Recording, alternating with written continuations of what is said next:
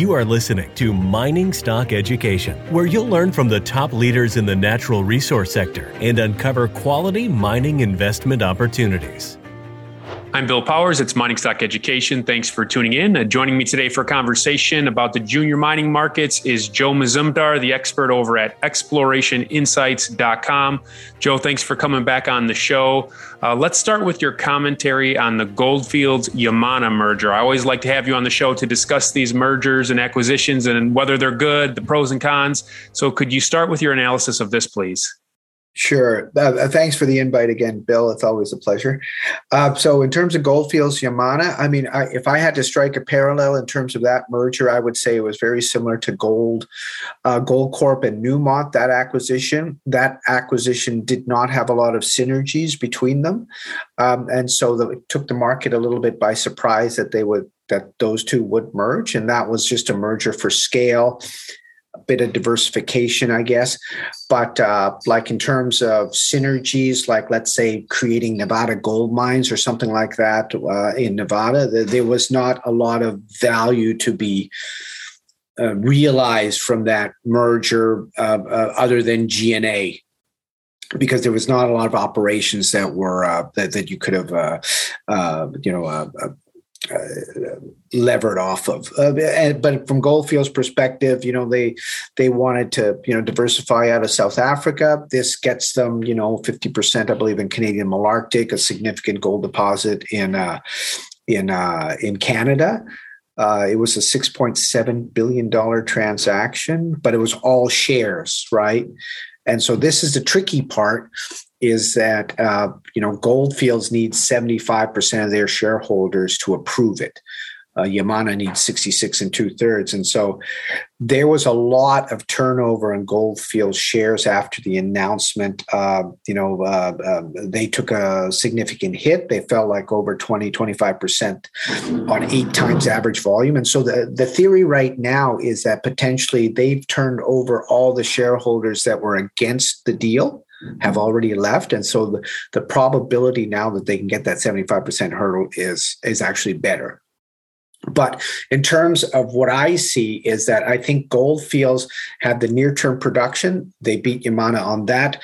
Uh, they've got uh, uh, more reserves. Uh, you know, they've got all the near term um, sort of valuations, but it's really the upside in Yamana. And the big upside in Yamana, I believe, is the um, Agua Rica deposit in uh, in uh, Argentina, which is a large porphyry copper gold deposit. Glencore have Bajo de Lumbrera, and that plant still is there, and they don't want to pay reclamation and shut everything down because Bajo del Lumbrera, the mine, is over, and they want to truck or, or uh, bring that ore from Agua Rica and treat it at that facility. And so that's the big impetus to make that whole complex work. And gold, I mean, it's mostly a copper deposit, but gold equivalent wise, it's about 40 million ounces. So if they can make that work, you know that would be a significant uh, uh, step up for Goldfields.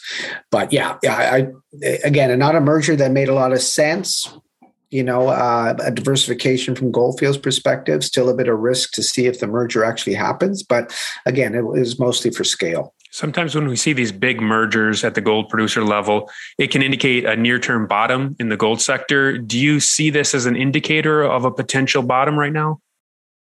Uh, I, I, would say that there's a, you know, because the other merger of equals that were happening was as the market was going up. Uh, usually, you know, uh, they tend to be better at sort of predicting that the market's getting tighter and it's time to start acquiring and getting scale because the market's looking to improve. Um, was it Randgold one, and Barrick at a at a bottom though in 2018? Yeah, but I believe it's a bottom, a bottom. Yeah, like you said, bottom anticipating a rise. But uh, this one is, is sort of more like Newmont and Goldcorp in well, Newmont and Goldcorp. That merger needed to happen for that CEO because he wanted that sort of thing and.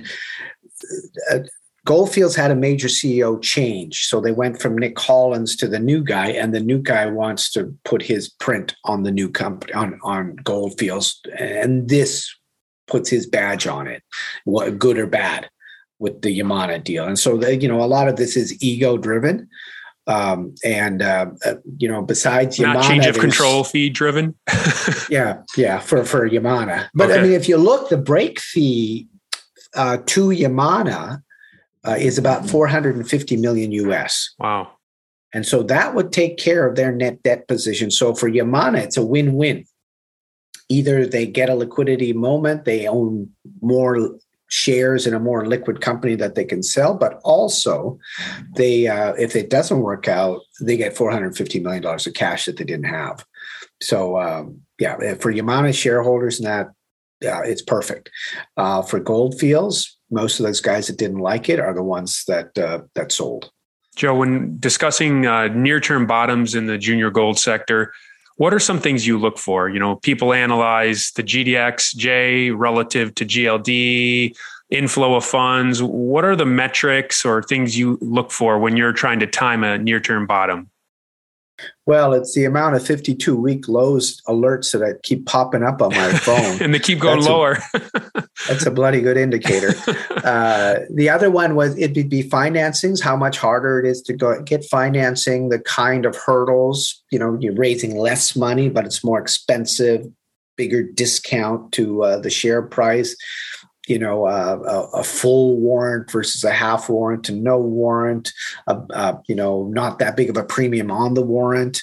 Uh, maybe a longer warrant. Uh, so uh, that sort of thing. Private equity coming in and loaning you money, maybe people doing more royalties and selling more streams because the market's not there for equity and their project is not valued very highly. So in this kind of market, it's not you know equity.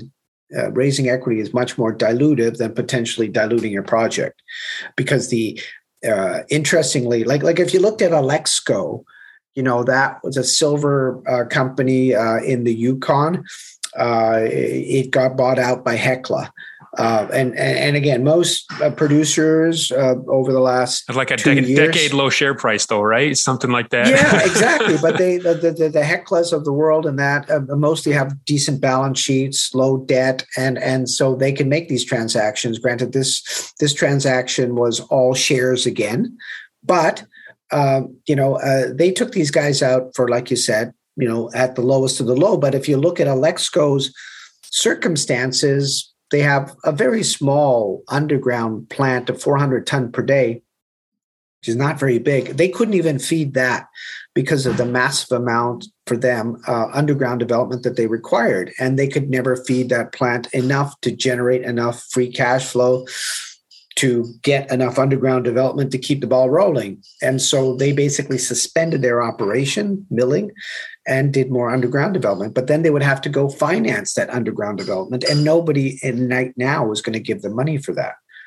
And so, you know, their options was probably a very dilutive financing, you know, loan to own with some with, with, with some private equity firm or getting bought out uh, for shares. And, and that's what they chose. But interestingly, the stream that they bought From from, Wheaton? Wheaton, which Yeah. which basically hindered their ability to generate free cash flow, uh, that was worth more than the company you know uh, and so uh, that is a good sort of uh, highlight for anybody to say if you put a stream on your on your main product you know and cut your leverage out in terms of good times for silver price because you've got the stream and you never it was four dollars an ounce too, right? Something Yeah. like that. Exactly, uh, and then and they can't do another stream now, obviously, to to raise money to do do underground de- development. But they were never making any money, ever,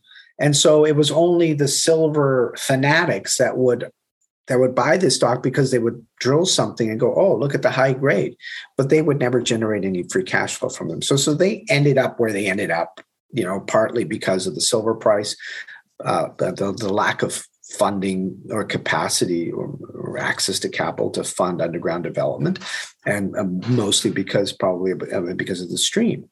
And so, whenever you're looking at a company with a stream on the mm-hmm. main product, that's what you got to think of: is that when they actually get going, how much money are they actually going to make?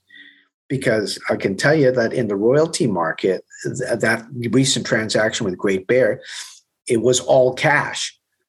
You know and so there's not a lot of m&a that's happening for an exploration company or a developing company or even a producer that's all cash. It's mostly shares they're offering all cash because royalty companies also have decent balance sheets but there's so much more competition for royalties and streams you know the only way to get this over uh, would, would be all cash. And so that's another gauge of the market. One's much more intense in terms of supply and demand uh, fundamentals is much better for royalties and streams.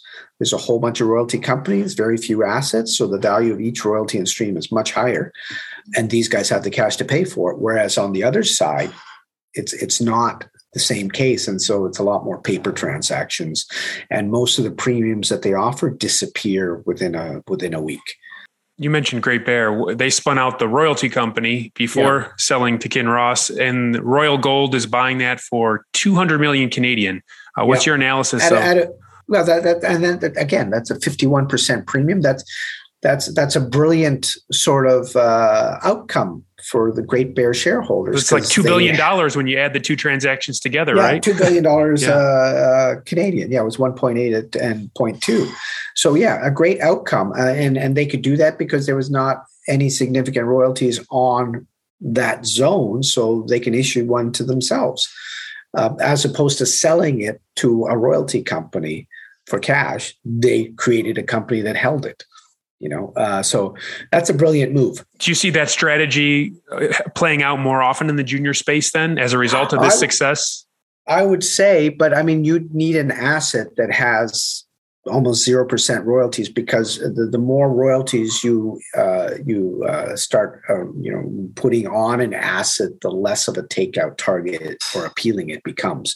So you want to watch it to make sure that you stay below 5% you know otherwise it gets kind of uh, uh, too much for uh, for a company to, when they when they look at what they're buying. What about rio 2 they uh, had an environmental permit uh, denied what's your analysis of this situation joe and some people have extract extrapolated from this that oh uh, chile is now a bad jurisdiction you know permitting is not going to move forward the government's moving left in my opinion i think people are reading a little bit too much into the whole the country as a whole as a result of this one specific issue. Uh, what would be your analysis here? Well, yeah, I mean the thing is that Rio two, um, like I, I, I don't own shares of that company, Nor but uh, they have uh, their big push. I mean, why this was created was they did a good job with Rio Alto. Uh, they they brought on uh, the uh, that uh, heap leach uh, project in Peru, and that got sold to Tahoe, and they had a big win for management. And so when they created a new company, they wanted to do another open pit heap leach. Hey, we're good at this. Let's look around the world. Where can we go? It's got to be oxide, got to be heap leach, open pit amenable, blah blah blah. Look through the states, and then their concern was that the states takes too long to permit. It was the permitting risk that stopped them from going. Well, I would I would agree with that too, though. yeah. So, but you know, maybe not. But I mean, it's you know, it used to be transparent until yeah. we had the trilogy event. But uh, but but if we take that, you know, that's perfectly justified in that. And so they go to Chile and they say, well, we can do this in 18 months. And there's a precedent, recent precedent for it from Salares Norte, where that was done around that sort of time frame. And that was an open pit heap leach at, at altitude as well in northern Chile. So, okay, let's do this and let's fast track this thing. And so the original mine plan with with the with the former company, uh, which uh, Atacama Pacific, was to have like an eighty thousand ton per day operation with the production profile from this open pit heap leach in, in, in the Andes at about 4,500 meters plus or whatever, um, uh, to generate a big enough production profile that they would uh, get a suitor to buy the company because it, it, it was so big. But since these guys want to build it, there's no way they're going to build an 80,000 ton per day plant. And so they're going to build a 20,000 ton per day heap leach, something much more that they could do. But then, you know, that was a lower capital but they were hoping that that would be permittable, uh, uh, faster to permit as well, because uh, they would avoid some of the other things that the 80,000 ton per day plant needed. But problematically, the the water was a pipeline before because they needed a lot more water. Uh, then they got it down to I think 24 liters per second, but then they were trucking it. and they're talking about 70 trucks per day in my calculations going up and down that road uh, uh, delivering water. I think it's 190 kilometers. So I'm not sure if that impacts the fauna that these guys are talking about, the viscachas, the guanacos, and, and, and the llamas. I don't know. But they're telling us that where the plant is and where the mine is, these animals don't exist. So it's got to be somewhere between there and down below that they're impacting. But then if if I had to look at this as an isolated incident, then then uh, you know then we have the Los Andes Copper and and their their operation was a suspended environmental license again for fauna of Vizcacha. And then somebody else sent me a newspaper article that they're going to relook at the permit that was already given to Salares Norte Goldfields, which is in development um, you know, close to first pour. And so that sort of indicates to me that the that's an animal issue too for that one. I don't know what it is, okay. but it's just that the fact that they're opening it up again that scares me. You know, so uh, I, I, between the previous government and this government, yeah, you want to keep your head down, uh, uh, but they'll be looking at any new projects with more disdain uh, you know, and and and especially, uh, you know, because the permitting apparently is done at a regional level, not at a federal level, but apparently Rio's you know studies uh, eis was components of it were brought up to a federal level and that's when uh, that's when it got funny so the, the projects I like in the states the most are the ones that don't have to deal with the federal government or have to deal the least amount with the federal government. oh yeah, absolutely, absolutely. And and uh, when we talk about companies, that's that's basically what what uh, why I invested in this other company. The same sort of reason is because I want to cut out that risk. So, what is the biggest risk in the second half of this year for mining investors? Yeah, well, uh, it depends on what you're investing in. In terms of commodity, uh, uh, uh, precious metals, I mean, you know, higher interest rates will give them a negative sentiment towards gold price, and so it's flat to down. But problematically, that's not a bad price.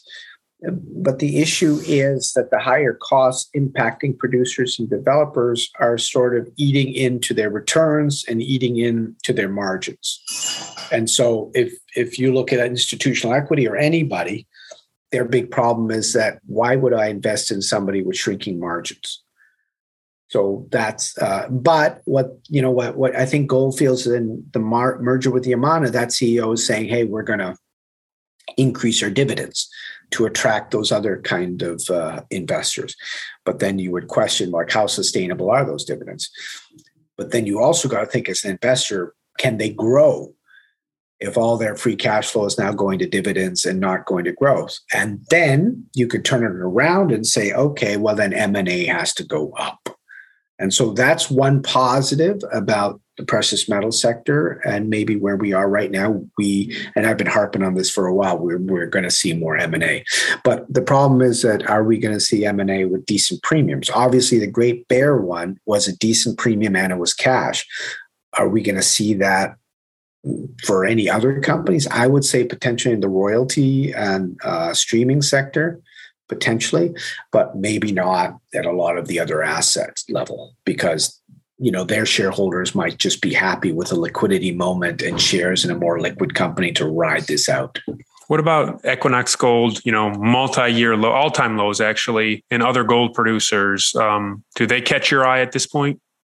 Well, then again, the, the problem is margins. Uh, you know, but but in terms of balance sheet, they're in a better spot, most of them, to ride out the issue with the margins in the short term but they'll pull back from development projects they'll pull back because you don't want to be using your uh, shrinking margin to fund an escalating capital uh, development project.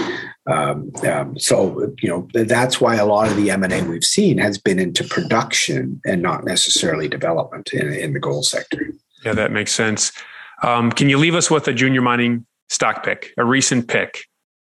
Okay, like one of my top picks and a site visit I just made uh, several weeks ago to Southeast uh, Arizona. Uh, my previous stomping grounds in the early 2000s was was uh, Arizona Sonora Copper, uh, and this uh, IPO'd last year. Um, it's got importantly private ground uh, in in that part of Arizona, not far from Casa Grande. Importantly, because of the drought conditions in that part of the U.S., they have water they have more water than they need. Uh, and, and you're referencing Resolution Copper, right? That has the issues in Arizona. Yeah, well, Resolution, Rosemont, you know, uh, uh, these sort of things that have uh, their, you know, uh, issues. Uh, let's just say, um, and even even uh, permitting for for for South 32 with the Taylor deposit. You know, they still you know can't access a lot of ground to drill, and so they have to drill from underground. So, um, yeah, so private is very important. Access to water, and the water that they're accessing is non-potable, so they're not competing with the cities for that water. It's more like effluent if they make a deal with that, but uh, it's water that people don't want. Uh, and and then they've got grid power because they're close to infrastructure. It's a former mine site as well, so it should be easier to permit. And uh, importantly, they have exploration upside, which they're drilling right now. And then add on to that, to the south southwest, Robert Friedland's new IPO. Uh, which one is the biggest IPO in the last several months because there haven't been a lot of IPOs, um, is Ivanhoe Electric. And so one of their two flagship deposits or projects is called Santa Cruz, which is right to the southwest of where Arizona Sonora is with their Cactus and Park Salyer project. So you get you get one of the biggest promoters and successful mining magnates right there with his company that recently IPO'd and raised 170 million bucks US right there. And then you're right here.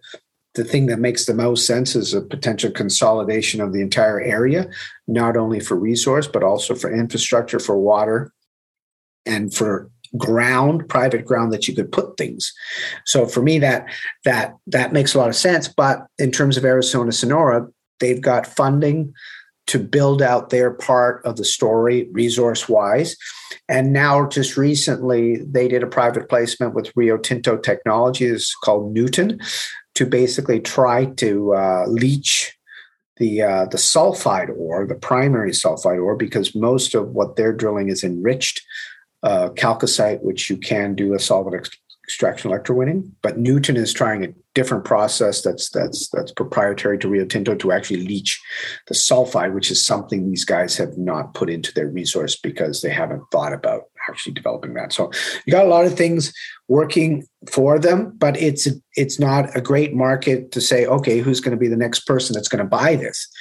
But it's one that if you've got a longer term window uh, of investment, this is one that uh, I, I, would look at. And that would be like a three to five year hold when you say longer term. Would that be kind of yeah, your... at least three, at least three. Uh, I would say two to three. Yeah, because copper projects take at least five years to build, right? Any copper project oh, of scale. Yeah, but I'm I'm not even thinking that this needs to build for us to get the liquidity event. What we need is to build up the major sources of value, which is the resource, infrastructure, uh, uh, the metallurgy, all that sort of stuff's got to be built up uh, to add more value to your end.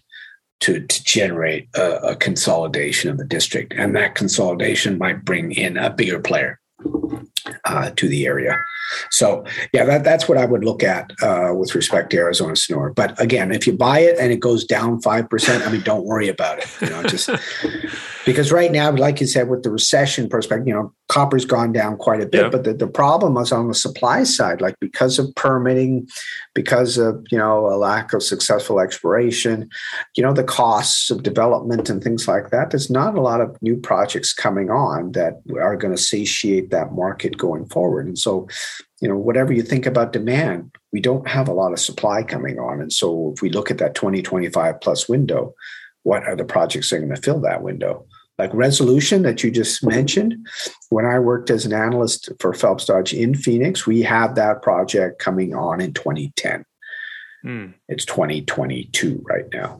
Yeah. So, uh, and they've spent quite a bit of money on it since. So, that's that. And Is that, that where African be, copper projects are a little more attractive because you don't have a lot of the permitting hurdles that we have here in the states? Well, I mean, uh, in in in uh, some of these countries, uh, you could have issues with expropriation, creeping yeah. nationalism, where they expand the royalty or they take a bigger chunk of the uh, free carry. Uh, but permitting, because they have the free carry and they're the government, is, is pretty well done. You're you're good with that. It's not a problem. But then if you change regime and then they say, oh, like like they're doing in Zambia. Right now, Zambia's got a really good president, and he's from the area in northern Zambia where the Zambian copper belt is. But he's relooking at a lot of the uh, permits that were given to other people under a more corrupt regime and trying to saying, oh, you know, how did you get that anyway? Uh, so it's it, it, it, everybody is very positive on Zambia right now in terms of the way that president's taking it. But then you have to look at it from a long term perspective, this guy is he going to be here for four years, ten years, whatever, and how long is he going to have this positive attitude? Uh, but definitely, the way you're thinking right now, Zambia has a lot of potential, and a lot of places in Africa have potential, but that's the other risk uh, you take. Yep. Well, Joe, thanks for your insights. Your website is explorationinsights.com. Anything new there that listeners should know about?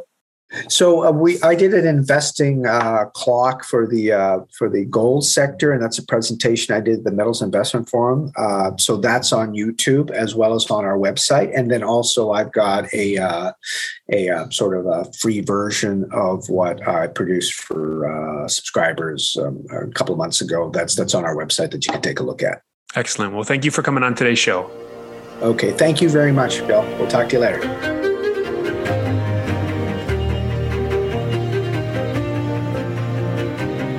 Thank you for listening to Mining Stock Education. Please subscribe and share this show with like minded investors. Connect with us at miningstockeducation.com and sign up for our email list to stay in touch. Much success to you as you learn about, invest in, and profit from mining stocks. The mining business is one that generates gigantic wealth. You know, a good drill hole that converts might cost fifty or hundred thousand dollars, and it might discover something worth a couple billion. There is no sector that I know of that has offered up as many predictable circumstances uh, where there was the possibility, certainly not the certainty, but the possibility of 10 for 1 returns, as there is in small cap and micro cap mining stocks. Concomitant with that, if you don't do the work, or even if you do do the work and don't discipline yourself on the sell side, there are very few places in the world where you can lose as much money as quickly as in mining stocks, too. I just started to study up on mining stocks and I just became fascinated because this is such a tiny sector and it's so volatile that either you could really you could do really really well or you could pretty much get blown out of the water really quickly. The mining sector is a very risky sector. It can take your money very, very quickly. Don't fall in love with stocks. don't be overly confident. And just do your work as best you can. Do your very best. But don't fall in love and don't get too overly confident because um, that's a recipe for disaster. I have met, you know, professional retail investors that have made a tremendous amount of money on the junior mining space. Some of them aren't accredited, and they just they spend their days researching, talking to people, being on the phone, being pouring through financial documents. But it requires commitment.